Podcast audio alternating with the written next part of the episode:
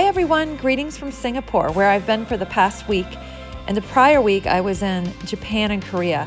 I love spending time here in Asia. I always learn so much and come away with such a deep appreciation for why there's so much growth and innovation happening here. We also hosted our first A Call to Lead here in Singapore, which was a great experience. I spent time on stage talking to Michelle Yeoh. She's the award winning actress and global entertainment icon in her current role on Star Trek. We talked about a lot growing up in Malaysia, how she got her start as an actor, and her approach to playing these incredible characters, and reflections on Asia as a region. She's probably become the most well known actress to hail from this part of the world. I really enjoyed my time with Michelle. It's really interesting, all the conversations I've been fortunate to have, whether it be with an actor, a politician, a CEO, or an athlete. They each have incredibly different experiences and diverse perspectives, but at the same time, there's common themes in leadership that bound us all together that we can all appreciate and learn from and relate to. As we wrap up season one with a highlights episode, I want to say thank you. It's not something I ever thought I would do, but I'm really glad we did it. It's been really fun in totally unexpected ways. And the feedback from all of you has been humbling and so appreciated. We've built an audience in the hundreds of thousands, and I've learned so much from getting the chance to talk to so many great guests. And I hope you have too. We're hard at work building season two and would really benefit from your feedback. So DM me, email me at jennifer.morgan at sap.com, or message me on LinkedIn. I want to hear it. What do you want to hear? Please let me know. And most of all, thanks for listening. Never thought I'd host a podcast, but I loved every minute of it.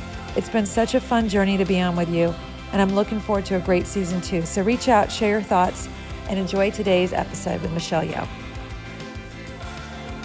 You're listening to A Call to Lead, a different kind of leadership podcast, brought to you by SAP, the world's largest provider of enterprise application software.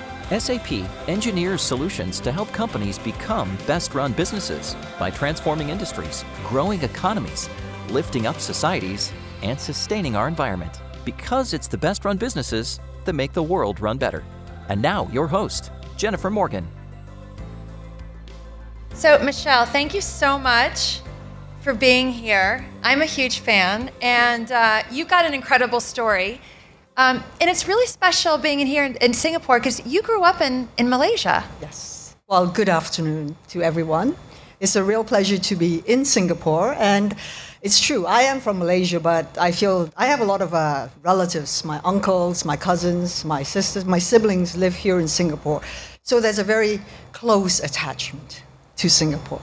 So do you spend a lot of time? I know you just got here I just got I just arrived uh, to Singapore yesterday morning from Toronto. It was a long trek to come here, but looking at your faces, maybe it was worth the trek. and and you go back to Toronto.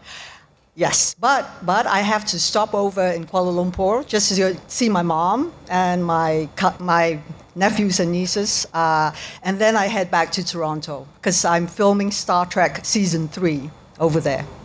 Yeah. I hope you are all Trekkies.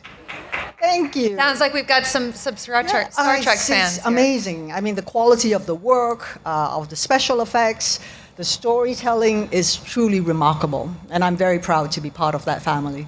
So we're going to talk a lot about um, we're going to talk about that, and I've got lots of other questions for you. But before we jump into that, um, this is a really special place. As I mentioned to you, this is the first time we've done Call to Lead here Oh. over in Asia, and I would love your reflections on just you know you you grew up here in this region, you still spend a lot of time here, but you spend a lot of time elsewhere. Give us your reflections on on Asia, how it's changed, just your perspectives, and maybe how you perceive how the world sees Asia differently. Wow, such loaded questions, right? At the um, I well, because I am from Malaysia. We, as you know, I, most of you are from the region, right? So I'm sure you know that Malaysia is a very multiracial society, much as Singapore. I mean, I wish Malaysia was as well run as Singapore, and that's the honest truth. Right now, I'm we're all struggling to be uh, to find out what exactly which path Malaysia is going on. Um, uh, but it is a beautiful part of Asia. Uh, and I think what the multiracial aspect of it has always uh, brought me, in particular, uh, the acceptance of other cultures, um, being able to uh, relate to them on all the different levels. I mean, when we when we celebrate in Malaysia, we celebrate the Hari Raya, the Thaipusam, the Vesak Day. The I mean, as a kid, it's fabulous because it was almost holidays every two weeks, and we still do. And I think that is that was very important for me growing up as a child, and it's still very important to me today, because especially when I first went to uh, America to work, I was suddenly labeled as a minority. And I just spent 20 years working in Hong Kong and in China, and I go, how did I suddenly become a minority? I don't think you understand what that word means. Uh, so I come back here constantly because I believe in Asia. I believe in this part of the world, and I believe it's, it's a balance as well. Mm-hmm. And we, that's what we need balances. Yes. So um, let's go back to let's go back to your start. So you didn't plan on being an actress. I think I grew up watching films because my mom was a huge cinema buff. I mean, when as a child, I was traumatized. I was watching horror movies, love stories, everything. I mean, I remember Dracula, Christopher Lee, very, very vividly with his red eyes. And then my dad loved uh, the animal kingdom. So we, I grew up watching Tarzan, you know, swinging from tree to tree uh, watching all the documentaries about wildlife. So my world uh, with the cinema was very, very close. But to be honest, at that point, if you had told me that one day I would be an actor, I would be on the silver screen, I would have gone, no, I want to be a ballerina. That, is, that was my dream. And then when I went on to college, um, I studied, I did a degree in dance and I minored in drama, thinking that it would advance my um, closeness with the stage uh, in, in body language, in words. And then I discovered stage fright. It took me a lot to come up on stage to talk. I, if I were to dance, it would not be a problem. You would be enjoying it. But when I had to speak, it was like, and you told me My that heart before is we pounding wa- right now. When we walked up here, you did tell me that, and, and I and I couldn't believe it. yes, But this is a great audience. Yeah. So far they're nodding. They're not like, oh God, get on with it, hurry up. Um, but then when I was doing that uh, minor in drama in England, and you know the English are very particular about their theatre and they're very, very proud of their heritage, I was terrible because I was so terrified on, of going on stage and having to say somebody else's lines because that's a lot of work to remember Shakespeare and all this kind of, you know, words. Um, so if at that point someone had said to me or to my lecturers, one day you'll see Michelle Yeoh on the silver screen, they'd bet their last dollar that would never happen. But what I, I, thought, I told myself was, I'm glad I never said no to me. When I was given the opportunity to be an actor, I was like, what the hell, I'm 22 years old? Bring it on. So, and here I am today. So I heard, is this story correct? I heard something about a story of um, there was an entrepreneur, a businessman who was looking for actors in marketing products. Yes. And that's how you met Jackie Chan. Is that correct? Yes, and that that man, story. entrepreneur, was Dixon Poon, who- actually my ex-husband. And he, it was true. He was very, very entrepreneurial. He, he had a lot of brands, big brands, uh, Bulgari, Chopard, fashion brands, uh, Guy Laroche, Charles Jourdan, uh, Polo Ralph Lauren. And he decided that one of the best marketing tools was in the cinemas and also using stars. At that point, if you remember, this is, I'm talking about almost 30 years ago, Americans or the actors would never do commercials because it's like, it's not art. I'm like, okay, it's a way to make a good living. So he, he decided to use all the best actors Jackie Chan, uh, Chow Yun Fat, um, George Lam. And he signed on all these actors, and he was having dinner with a girlfriend of mine from Malaysia, a banker's wife. And he said, You know, I've got all these great actors, but I haven't found the girl uh, to be in this commercial. I bless this friend of mine, Margaret, today. Uh, she had photos of me in her handbag. She said, Oh my God, let me show you my friend. She whipped out my, my photographs and he showed it to Dixon. And Dixon was like, Oh, would you ask if she's interested to come and do a commercial with uh, Sing Long? So she calls me, she's so excited. She said, You have to come to Hong Kong to make this commercial with Sing Long. And I go, Sing Long? Who is Sing Long? So um, at this point, I'd been studying in England for six years. And um, I'm ashamed to say, I didn't speak Chinese. I didn't study Chinese growing up. Uh, my first language is English and Malay. Um, and I remember when we were in um, Chinatown and someone had offhand, you know, when you go to the restaurants and they're throwing the dishes at you and you're catching them. And then when you make your order, and we said, Oh, can we have a fork and spoon instead of using uh, chopsticks? And the waiter said, I don't know how many of you speak Cantonese. Mm, yan, mm, yan, mm, guai, mm, guai. Not human and not devil. really? Because we were sort of like not uh, pure Chinese in, in that way. So back to the story, I, I, because of that, I didn't know who Sing Long was. Mm-hmm. And I came to Hong Kong. I thought, wow, it'd be cool to make a commercial in Hong Kong.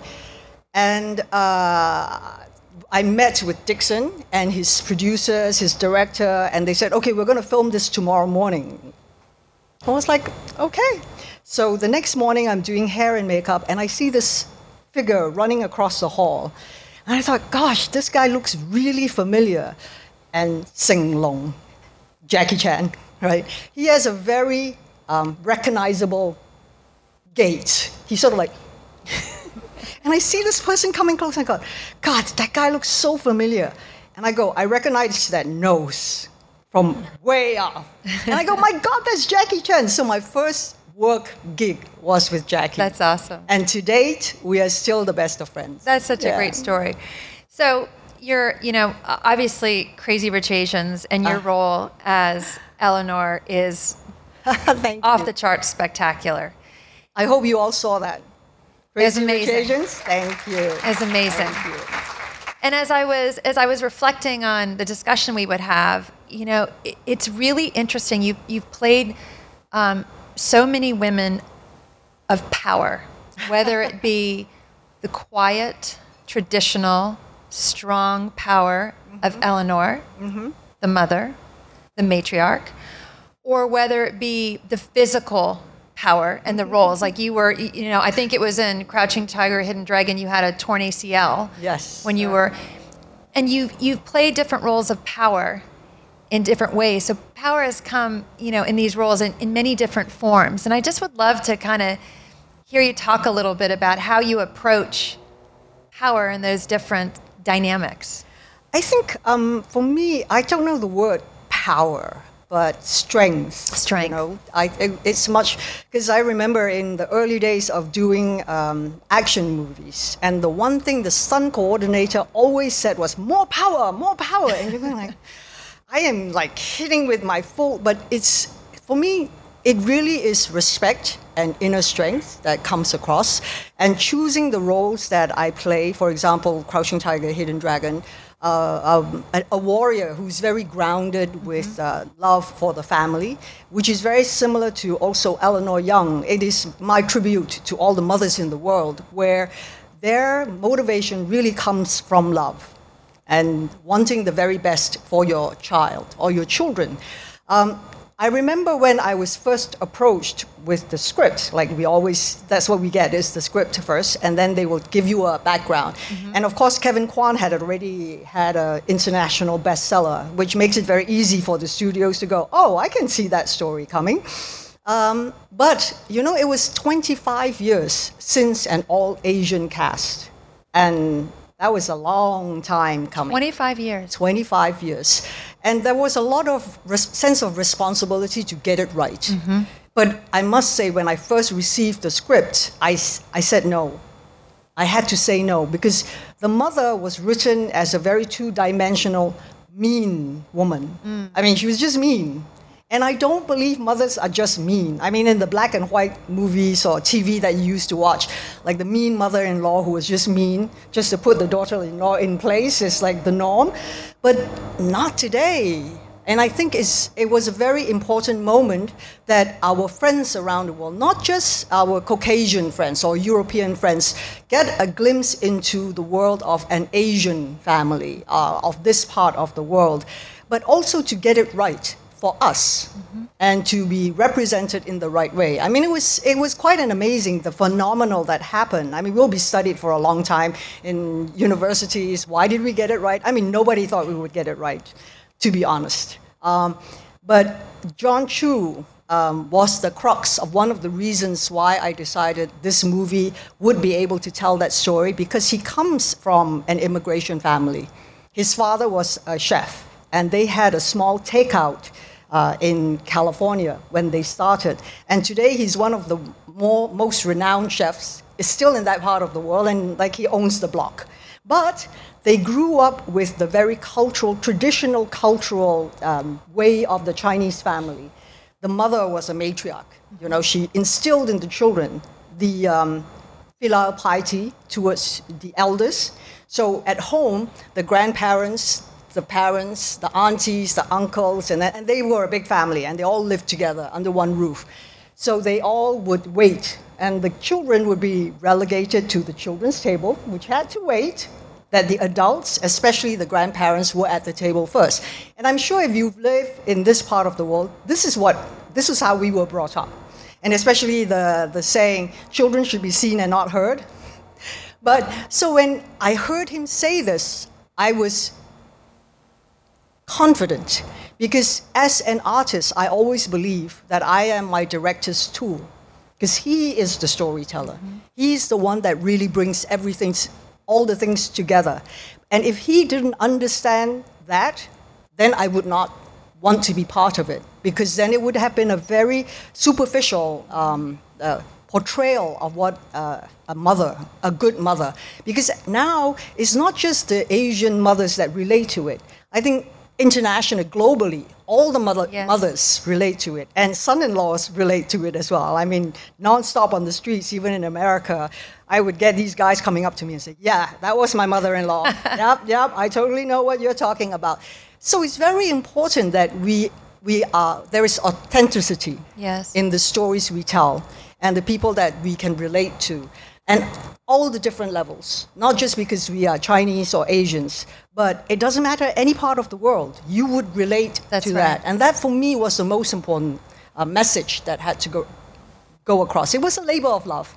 And for us, everyone involved in the cast, it was what it was. It was a great learning experience because we had the cast from uh, Australia, Costa Rica, Canada, America, Malaysia, Singapore, of course, and Aren't you Singaporeans proud of the way we portrayed Singapore? Everybody wants to come to Singapore now, and the Malaysians are so jealous. It's like, you filmed in Malaysia too. Why didn't you say that? I'm like, oh boy. We're going to have to come up with another story for that. Um, so uh, it's, it's been a great adventure bringing the story to everyone. And to date, I still get a lot of, especially Asian Americans, they come up and they say, Can I just hug you? And I'm going like, Oh, okay, hug because we need to see us represented on yeah. the big screen. You know, it's, it's, we talk about inclusivity, we talk about representation. It's not lip service, mm-hmm. and it has to be done properly with sincerity and with heart. And how did you know? You, you, you mentioned earlier it was so important to get it right. Do you know you're getting it right as you're going through the process? You never know. Or when it's done in the reaction. How, when did you know we that you when did do it. you know it's yeah. you only know when it comes out in the first weekend you know honestly um, john and kevin and this they could have do- done the netflix way and netflix paid was ready to pay a lot of money for the movie but you don't know the reaction from the audience because Netflix never announces how many people actually clicked in to watch the film. So you can't judge if it was successful or if, if it was they felt it and they really enjoyed liked it. And there's nothing, you know, going to the movies today is an event. I mean, how many of you actually go to the cinemas? I mean, I have a lot of friends that say, why don't you make more movies like that? I say, how many times have you been to the cinemas? Please right? I need you to actually go to the cinemas. So I'm very appreciative when people go to the cinemas because it is effort, it is time, it's money as well. Because nowadays it's so easy in the comfort of your home, you're streaming, you know, and you can binge watch or you know yeah. do multitask while you're watching. But if you are a true film or a movie lover, that's the time of your escape to take those moments for yourself mm-hmm. And go on a journey, hopefully a good journey with us, laugh a little, cry a little, and escape for a while. And I think that was what uh, Crazy Rich Asians, and I'm very proud that that was what we did. But did we know that we had such a success? No. You know, we were all like this on the first, because it came out on a Wednesday. And the, everybody was projecting, you know how they love the numbers. They project, oh, well, if it gets to like 12 million, you guys are really, really good already. And if it's 15, it's exceptional. But by the first weekend, we were 30 million. Wow. So everybody was like, oh, what happened?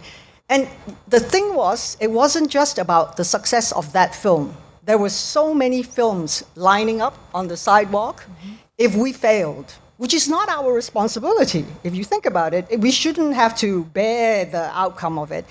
All those projects that were supposed to be waiting to be greenlit, that had Asian themes, Asian stories, would have been like, you see, told you nobody wanted to wow. see an Asian, you know. But because of what uh, Crazy Rich Asians did, today Awkwafina, Ken Jeong, Gemma, all these people are getting they're getting opportunities that was not given to us before. And that is what we are fighting for. We already know we are special. You don't have to treat us special. All we want is equal opportunities to prove that we can do it. I mean, so many, I mean, in the past, whenever I receive scripts, it's like they label it so clearly. A 35 year old Asian, or what, from mm-hmm. which part of and they're so specific. Right. And I think one of my greatest moments was when I received the script, and the producer said to me, The role is written for a white Caucasian male, but we think you can do it. That for me is really change, and that is embracing change in a real positive way. Because it's so easy to say you're going to do it, but it's when you do it, and that's when we need brave leaders who are not afraid to tackle hard questions. And that's what's happening today. Well, the indus- as you said, the industry is being disrupted, much like every industry is being disrupted. Um, a lot of the, the things that you just talked about is you talking about diversity and inclusion, mm-hmm. right? Which many businesses want yes. to make their businesses better, and having a diverse workforce is important to that. Mm-hmm. It shouldn't be an event, no, right? You want it to be more the norm. Yes. And then and then equality of pay is important. Yes. So it's Yes. Many of the thing in your industry, it's no different than what we see in other industries no. as well. I think it's just that because our industry is so visible. Yes. And people see it so obviously. I mean, the important movements that are going on, Time's Up, Me Too, mm-hmm. you know, gender equality, mm-hmm. pay, equal pay, and all that is transparency. And it's not about the women saying we want it. It's about the men stepping up as well. Yes. It's both of us understand. It's like, you know, it takes the two sexist to make the whole world work. I mean, you don't want to go home and be the only guy. Okay, maybe you do. Uh,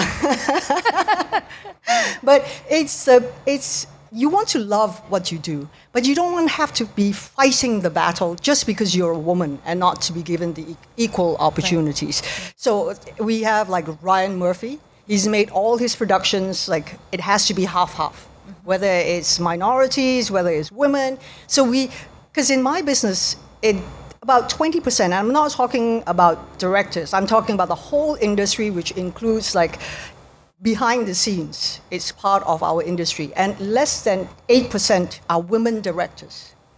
Wow. Uh, so, you know, today I'm very proud that, for example, uh, in Star Trek that we are doing, I mean, as we all know with Star Trek, Gene Roddenberry, when he wrote it, it's about the future. And the future, there is no gender. Everybody is equal. As long as you can do what you are supposed to do, then you should get the job.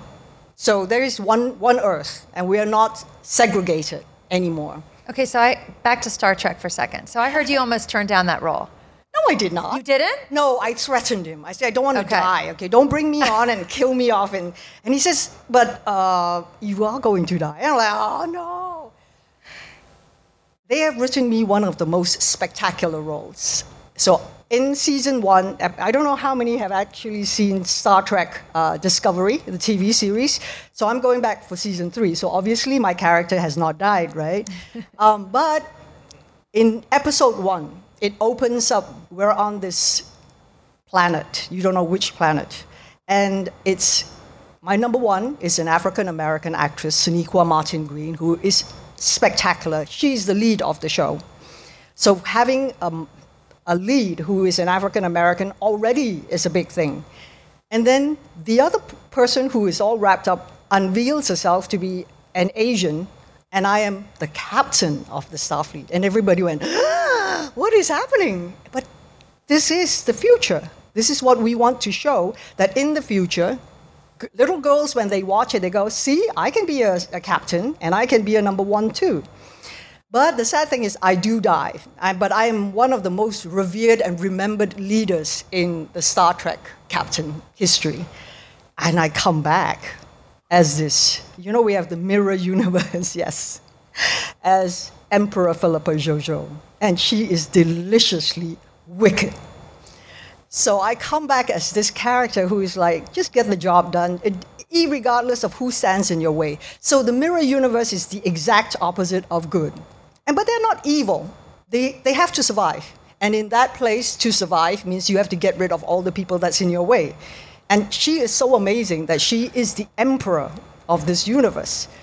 But because of Michael Burnham, Sonequa, Sonequa's character, I get dragged into this miserable universe, as far as I'm concerned, mm-hmm. as Emperor Jojo.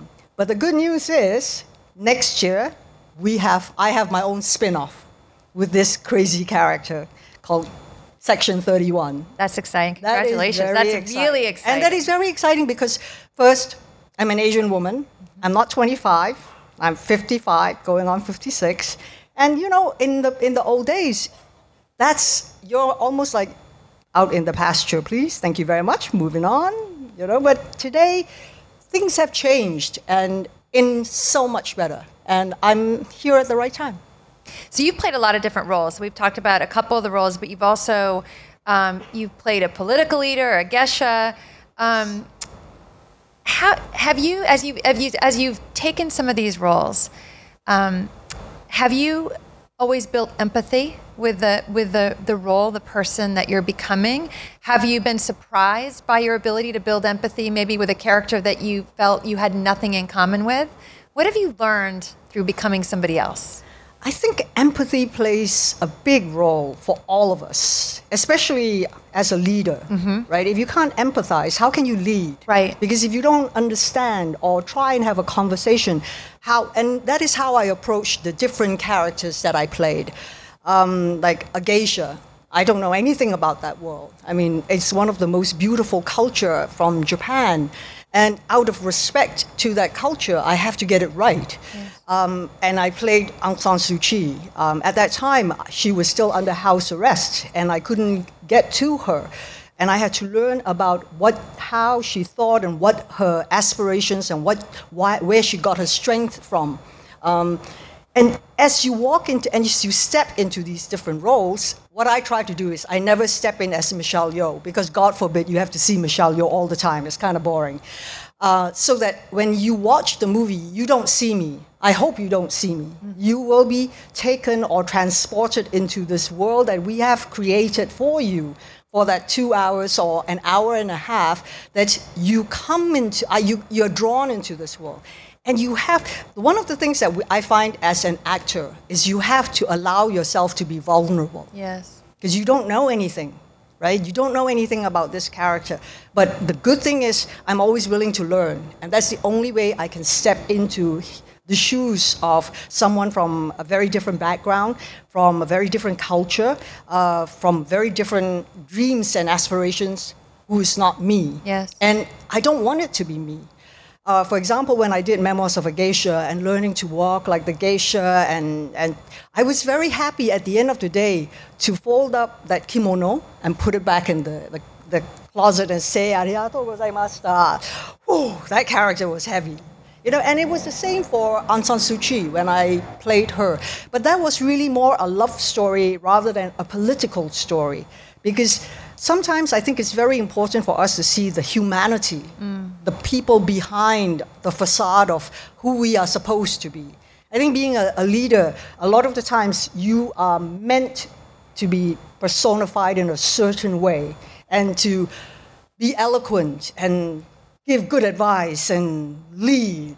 God, that must be so tiring. But isn't it much more interesting if you can communicate and be on, empathize and be able to have that moment of vulnerability where, because if I don't feel that you care for me, that you're vulnerable, and when you're vulnerable, that means you understand a loss of a child or a, a close family member, then I believe that you would begin to understand me and the journey that I'm trying to think. And then I would honestly follow you, be inspired by you. So I've been very fortunate with the different uh, characters that I've had to play. I must say, I have, because I have the economic comfort, I am able to choose what roles, what, uh, what, what you know, directors I would like to work with. And I've been very blessed. I've worked with some of the most amazing, from Ang Lee. I just came from New Zealand with uh, James Cameron, Danny Boyle, and they inspire me to be better at my art, my craftsman. So I want to pick up on two words that, that you use. One is the vulnerability. Mm-hmm. And I'm a big believer, believer that leaders um, today need to have a sense of vulnerability. I think people uh, mistakenly think vulnerability Is a is weakness. weakness. Exactly. I mean, here, everybody was taught if you're vulnerable, that means you're weak, right? Right. I mean, I never remember that. yes. Yeah. But it means you're open to learning. You're Yes. open to Yes. making mistakes Yes. and to humbling yourself. Yes. And I think leaders who are in service to their people need to be vulnerable. Yes. But some- because otherwise, they are so caught up in being right. Yes. You know, that it has to be this way. So there's no flexibility. Yeah. Means there's no creativity. And we need change, good change in our life. And when we're too rigid and focused, you know, self centered in that way, then we do not become good leaders. So the other the other thing you, you mentioned is learning, Mm-hmm. and I'll go back to Eleanor, who is a mother Mm-hmm. who, and I think there's a lot of parallels in mothering and leading, but we'll, we'll come back to that. but she's a mother who thinks she knows best. Yes. And I think all of us at some point in, in business leadership have been in a position where we think we know best Because of experience. because of experience, um, because of tradition, Mm-hmm. because we've been there in another time, but being willing to know when maybe somebody else can fly, Yes. right? And when you can let go and learning to let go. Mm-hmm. And that's what I really took from that role. I thought that that was a very, um, watching her go through that journey Mm-hmm. and that self discovery.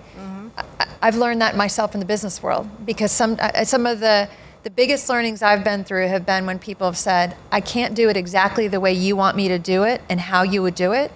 I But have to be able to do it my. No, but that was a big lesson for me to learn. Right. And it took an experience of somebody telling me that or somebody saying, I can't do it, so Right. I'm out. Right. For me to really be open and understanding And that, say- that that's not going to work. So I thought that that role was, was super powerful in that regard. Thank you. No, I had um, great collabor- collaborators. I think in our business, there is no me. It is a collaboration on all the different levels. And like you say, why should the leader be the only one to do everything? I mean, that very quickly it will crumble, right? I mean, you need to be able to delegate. You need to be, be able to find the right people for the job. And it's a very clear. It's like motherhood, because they go through all the different stages from a baby. Yes, they then they need you completely, right? Then as they're growing up, when they go through their teenage years. You have to adjust to the times when I, I remember when I was growing up to be told, you know, you children should be seen and not heard. Whatever the dad says, he's right. I mean, he's the total boss Right. of the house. And I still have uh, young children. Uh, when I was gr- working in Hong Kong, they were little kids, so they were the next generation. And this young lady, I have to tell you this story. She came up to me just last year. Actually, I was in Hong Kong, and she said, "I don't know if you still remember me." Of course, I remember her because I'm still great friends with her parents. And she said, "You know, when I was growing up, my grandmother, and she comes from a very affluent family, very much like Eleanor's family." And she said, My grandmother said to me, You're a girl. You don't have to study so hard. Make sure you find a good husband. You'll be okay. And that was what we were, even when I was growing up, that was what we were told. You know, as a, a girl, it's okay. As, and then we're like, no, no, no, no, no, no. You know what? Because I want to be independent. And the only man I really listened to or asked permission from was my dad, right? And nowadays, it's like, no, we're equals. You don't seek permission from me when you have to go for an office trip. So why do I have to seek permission from you when I have to go and do a movie? So you have this res- respect because you are equals and you bring things together. I mean, in the past, it was always because the man was the breadwinner, so he could dictate because he was the breadwinner, right? So you had to listen to him. But I'm so happy that things have changed. I mean, in Singapore, uh, in, in Asia, especially in Asia, and it's fantastic to see women leaders who are CEOs of huge companies. And I think it's a necessary balance as well. I think if there were more women leaders in the world, maybe there won't be so many wars going on. I would agree with that. So I have a. So I'm going to. I'm going to draw a parallel to um, your profession and our profession, the business world. So as leaders, we're always on a stage, right? I always one of the things I learned as a leader, and, and I share with with leaders on my team is never underestimate that people watch. People watch how you handle not just the good times, but the tough times. Every word, every sigh, and especially when times are tough. Mm-hmm. And sometimes as leaders, we're, we're, we're entering new territory that we've never been in before. And so, much like you, um, sometimes we have to act through, we have to figure out how we act through those moments when we don't necessarily know what to do, um, but the world expects us to. Yes. So, what tips do you have to play these roles that maybe aren't yet familiar to us as we ease into them as leaders? I think mine is like I'm not afraid to fail.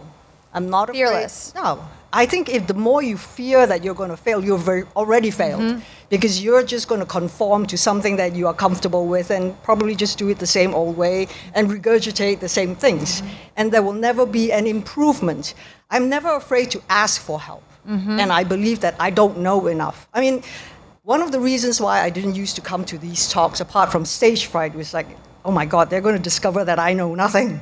And then I went, it's okay to know nothing because if I knew everything, it's only downhill from there. Because then, you know, I would be so arrogant. I'd be sitting up there going, yeah, right. But every day I feel that I'm open to meeting new people and especially listening to them mm-hmm. and their experiences. And that's where I draw my inspiration from. so, Michelle, were you always fearless though? Or did that come from becoming more comfortable? No, I think nobody starts off being fearless. Mm-hmm. Uh, I was a brat, I must say, when I was a kid. You know, and in our line of business, it's so easy to be the diva, right? Because everybody caters to you. But I learned from a very young age, it's not about throwing a fit, and that is power. You know, when I was a squash player, and I had one of the best teachers, and up to today, because of what he did, I never threw another fit again because I lost my match and I thought I was, you know, I was like the best player there. How could I lose? And I went with all my might. I threw my racket across the room and I felt, yeah. And then he very quietly told me, he said, What was the point of that? Right? To be a really good player, first of all, it has to start from here. It's to learn the self control, the discipline of being good at what you are, but respect when you fail that's when you can get better. Yeah. So that was one of the best learning experiences that I had, which taught me over the years. Because um, I remember very clearly uh, one of my male stars turned around to me and he said, Why don't you throw a fit on stage so that they know that you are the lead actress? And I'm like, Seriously? It seems like such a waste of energy and time right? I mean, if I need to get a message across, I would like to talk to people. I would like them to understand me and hear me actually say the words rather than having this screeching, I don't know what, crazy person mm-hmm. thinking mm-hmm. that that is a position of power. Um, so I think as you go along, you learn. You take a step back and you learn. Um, I'm still learning. And I'm very happy that every day I feel that I'm learning just a little bit more, mm-hmm. you know. Not enough, uh, but it increases my vocabulary. Mm-hmm. It helps me to be better at what I do, um, and it helps me to listen. And I think that for me has been one of the biggest learning process. Michelle, this has been such a great discussion, and you brought a lot of joy um, to our you. lives and Well, allowing us to escape what we do every day by watching you and, and the different characters and the different stories you've told. And you represent Asia and the world so amazingly. And so, thank you for being our guest today. It was, No, it was a definitely real our pleasure. honor. Real Thank you. pleasure. Ladies and gentlemen. Thank you, everyone. Thank you.